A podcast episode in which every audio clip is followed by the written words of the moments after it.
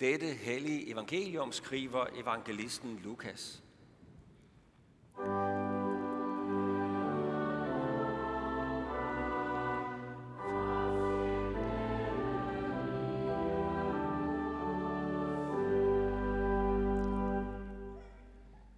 Alle tollere og søndere holdt sig nær til Jesus for at høre ham. Og fejserne og de skriftkloge gav ondt af sig og sagde, den mand tager imod syndere og spiser sammen med dem. Men han fortalte dem denne lignelse. Hvis en af jer har 100 får og mister et af dem, lader han så ikke de 99 blive i ødemarken og går ud efter det, han har mistet, indtil han finder det. Og når han har fundet det, lægger han det glad på sine skuldre, og når han kommer hjem, kalder han sine venner og naboer sammen og siger til dem, glæd jer med mig, for jeg har fundet det for, jeg havde mistet. Jeg siger jer, sådan bliver der større glæde i himlen over en sønder, der omvender sig, end over 99 retfærdige, som ikke har brug for omvendelse. Eller hvis en kvinde har 10 drakmer og taber en af dem, tænder hun så ikke et lys og fejrer i huset og leder ivrigt lige til hun finder den. Og når hun har fundet den, kalder hun sine veninder og nabokoner sammen og siger, glæd jer med mig, for jeg har fundet den drakme, jeg havde tabt. Sådan siger jeg, jeg bliver der glæde hos Guds engle over en sønder, som omvender sig. Amen.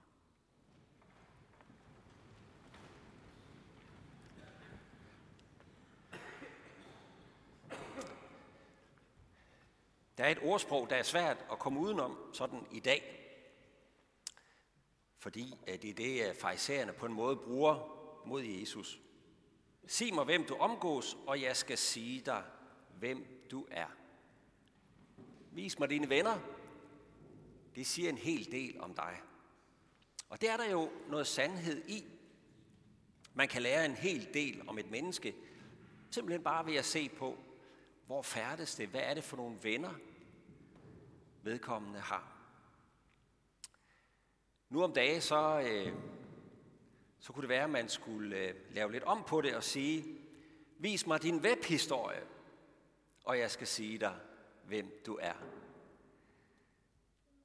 Det var måske ikke helt dumt at gå hjem og overveje den tanke og kigge sin egen webhistorie igennem som en slags, et slags sjælespejl. Vi er jo søgende mennesker som aldrig før. Hvad er det så, vi søger? Hvad er det, vi googler? Det var bare sådan lige til indledende eftertanke. Nå, men i hvert fald så er det det her ordsprog, som farisæerne anvender på Jesus i dagens tekst. De kan simpelthen ikke få det her til at hænge sammen. Jesus er et menneske, der prædiker om Guds rige, og han siger, at ikke en tødel af Guds lov er ophævet. Det står fast. Og samtidig så hænger han ud med toller og sønder og folk, som helt åbenlyst levede i modstrid med Guds bud. Han spiste sågar sammen med dem, som om, at de var potterpande. Farisæerne og de skriftkloge, de er dybt forarvet. Hvad er det et forfald, Jesus står for? Åndeligt forfald. Og før vi nu bliver alt for forarvet på farisæerne, så bør vi måske lige overveje deres synspunkt. Ikke? For der er jo en grund til, at synd kaldes for synd. Synd ødelægger sunde relationer. Det ødelægger liv. Synd er altid destruktivt. Den synd, der er i dit hjerte, den synd, der er i dine ord og i dine handlinger, den er destruktiv. Og vi lever jo i en tid, hvor vi i høj grad har afskaffet begreber som synd og skyld. Eller vi forbeholder os retten til i hvert fald selv at definere, hvad det er, der er synd, og hvad vi ikke føler, der er synd. Vi kan jo sammenligne os med de andre i det mindste, og fremstå lidt bedre. Og hvad der måtte stå i Bibelen om den sag, det gør vi os ret hurtigt færdige med, for vi ved bedre.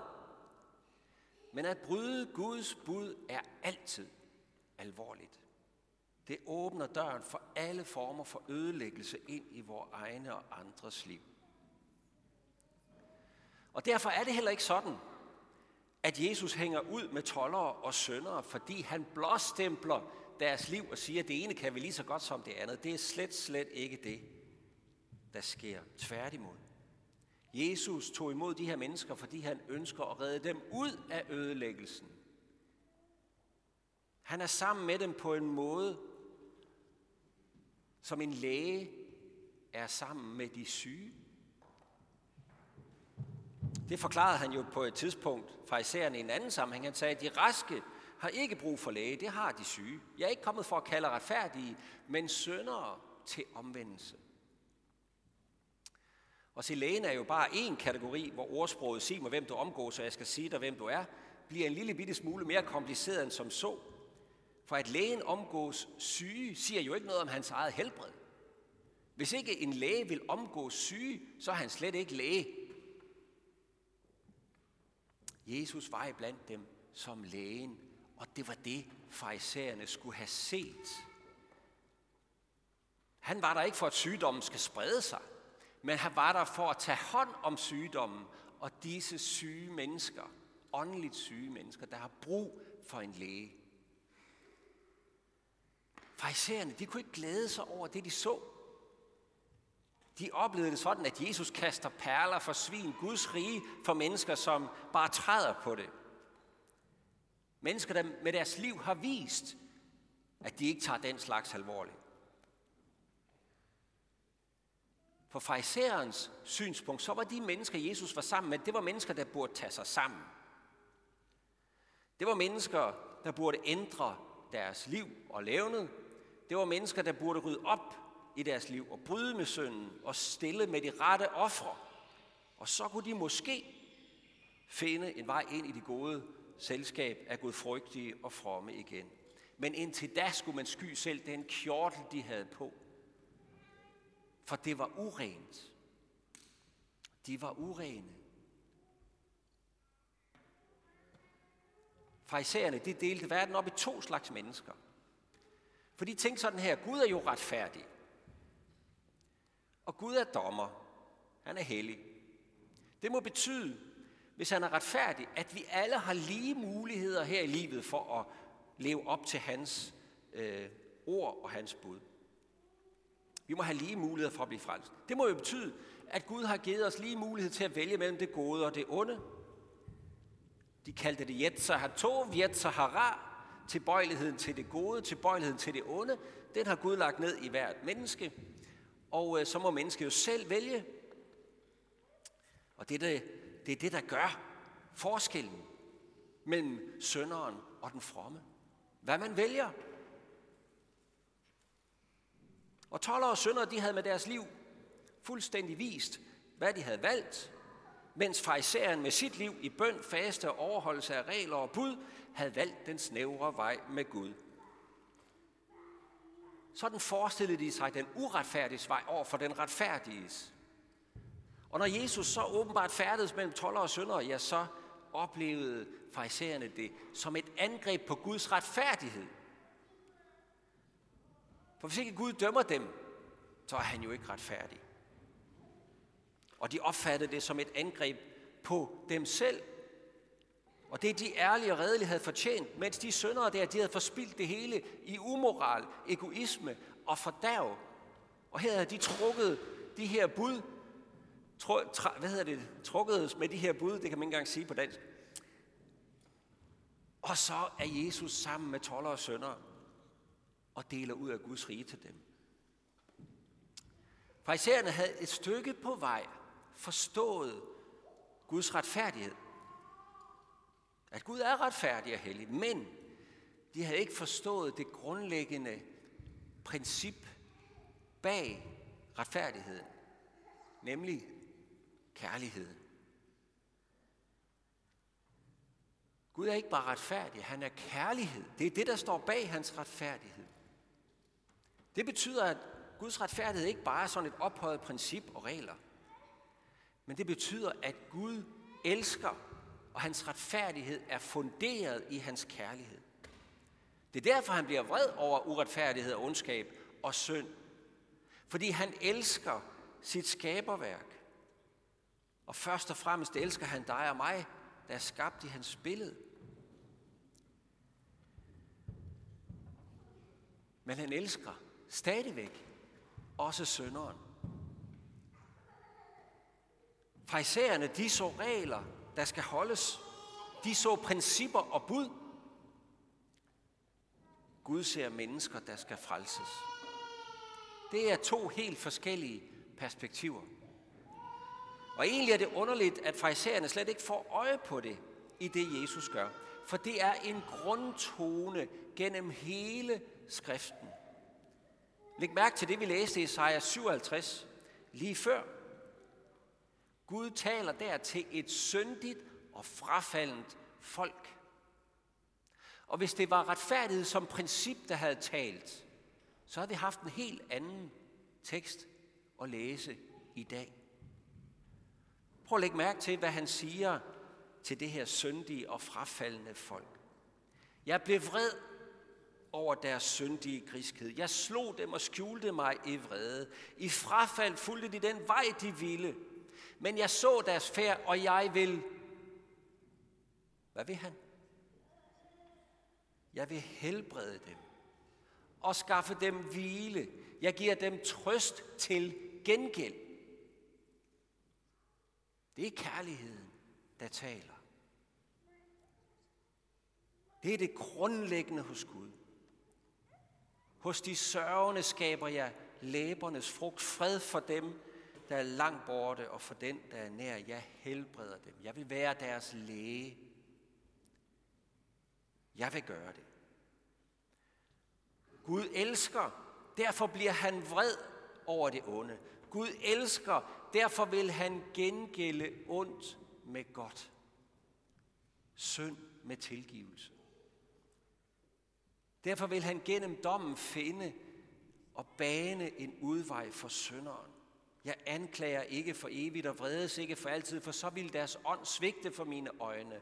Den livsånd, jeg selv har skabt, jeg er nødt til at finde en udvej for synderen. Gud vil være den store læge, der helbreder vores sygdom til døden. Den sygdom, vi alle er ramt af. Den sygdom, Israels folk igen og igen beviste, at vi mennesker ikke selv kan løfte os ud af. Hvis ikke Gud selv vælger os til, helt uden vores fortjeneste, mens vi endnu er ugudelige toller og syndere, ja, så er vi fortabt. For vi venter os alle hver sin vej, som får, der stikker af. Hvis ikke Gud selv finder os, så er alt håb ude. Og det er lige præcis det, vores to lignelser i dag handler om. Det handler ikke bare om Jesus, det er et billede på hele Guds frelsesplan fra begyndelsen af. Jesus udlægger selv pointen i lignelserne sådan her.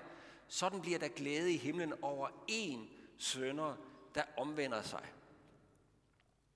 Og det er faktisk lidt interessant, at han vælger det udtryk. Fordi øh, det kunne farisæerne også godt tilslutte sig. Glæde over en sønder, der omvender sig. Men for dem var omvendelsen sønderens eget bevidste valg om et nyt liv. Det var den ugudelige valg af et gudeligt liv. Men Jesus vender det fuldstændig på hovedet her i lignelsen. For det eneste, det eneste valg, det bortkommende får, det havde foretaget sig i den her lignelse, det var at løbe væk. Ikke at vende om og løbe tilbage igen. Og ja, mønten, der blev væk, den kunne selvfølgelig hverken gøre fra eller til. Den kunne ikke gøre noget som helst for at blive fundet. Om den blev fundet, var kun afhængig af, om der var en, hende, der havde tabt den, ville lede efter den og finde den. Ellers var den aldrig blevet fundet. Den eneste aktive agent i de her lignelser, det er hyrden og kvinden, som har mistet og vil finde. Og finder. Og det er selvfølgelig et billede på Gud selv. Al fokus på sønderens bevidste omvendelse og valg er væk. Al fokus i lignelserne her ligger på Guds akutte længsel efter det menneske, han har tabt. Og hans store glæde, når han finder det. Jesus vil have fejserne til at genkende Guds finger i det, han selv gør. Jesus som den store læge, der helbreder os selv finder og gengælder med trøst. Gengælder ondt med godt, for det er sådan Gud er. Det er Gud, der i sin kærlighed har valgt at gå ud og finde os, koste hvad det vil. Det er Bibelens grundhistorie. Og det gjorde det også, kostede hvad det ville. Det kostede noget, der vil noget. Det kostede Jesus livet. Men glæden over at vende os tilbage vejer åbenbart langt mere hos Gud end prisen. For du og jeg er umistelige for ham.